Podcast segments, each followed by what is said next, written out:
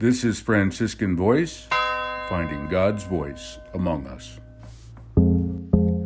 Peace and all good.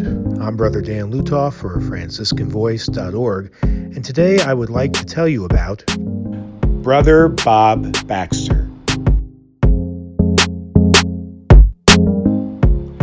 St. Francis wrote in his rule for the Friars Minor the rule and life of the Lesser Brothers is this to observe the holy gospel of our Lord Jesus Christ by living in obedience without anything of one's own and in chastity.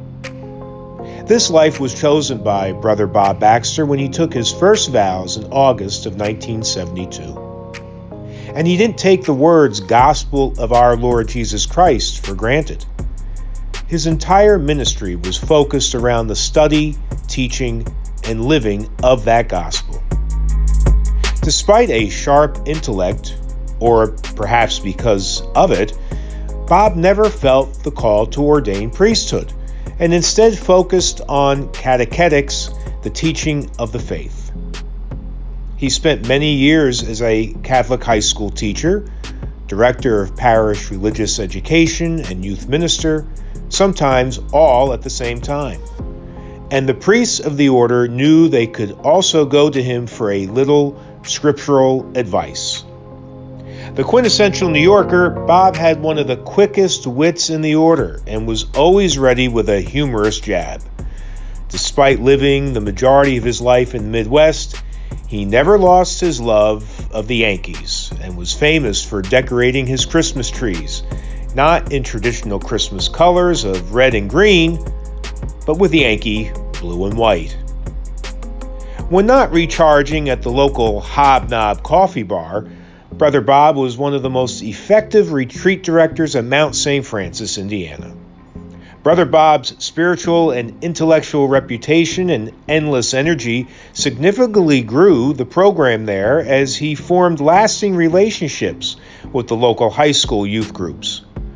Brother Bob, taking the outreach to the poor as a central value of his beloved gospel, also brought the Ignatian Spirituality Project to the Mount, offering men's and women's retreats to the homeless and those in recovery of the Louisville, Kentucky area at no cost to them.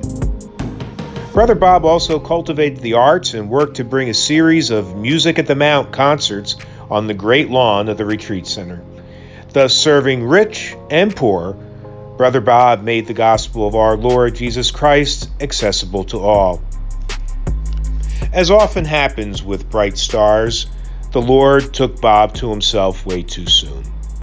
While in the hospital for a bout of pneumonia, Bob was discovered to have late stage cancer, and before many of the brothers had a chance to say goodbye, he was gone.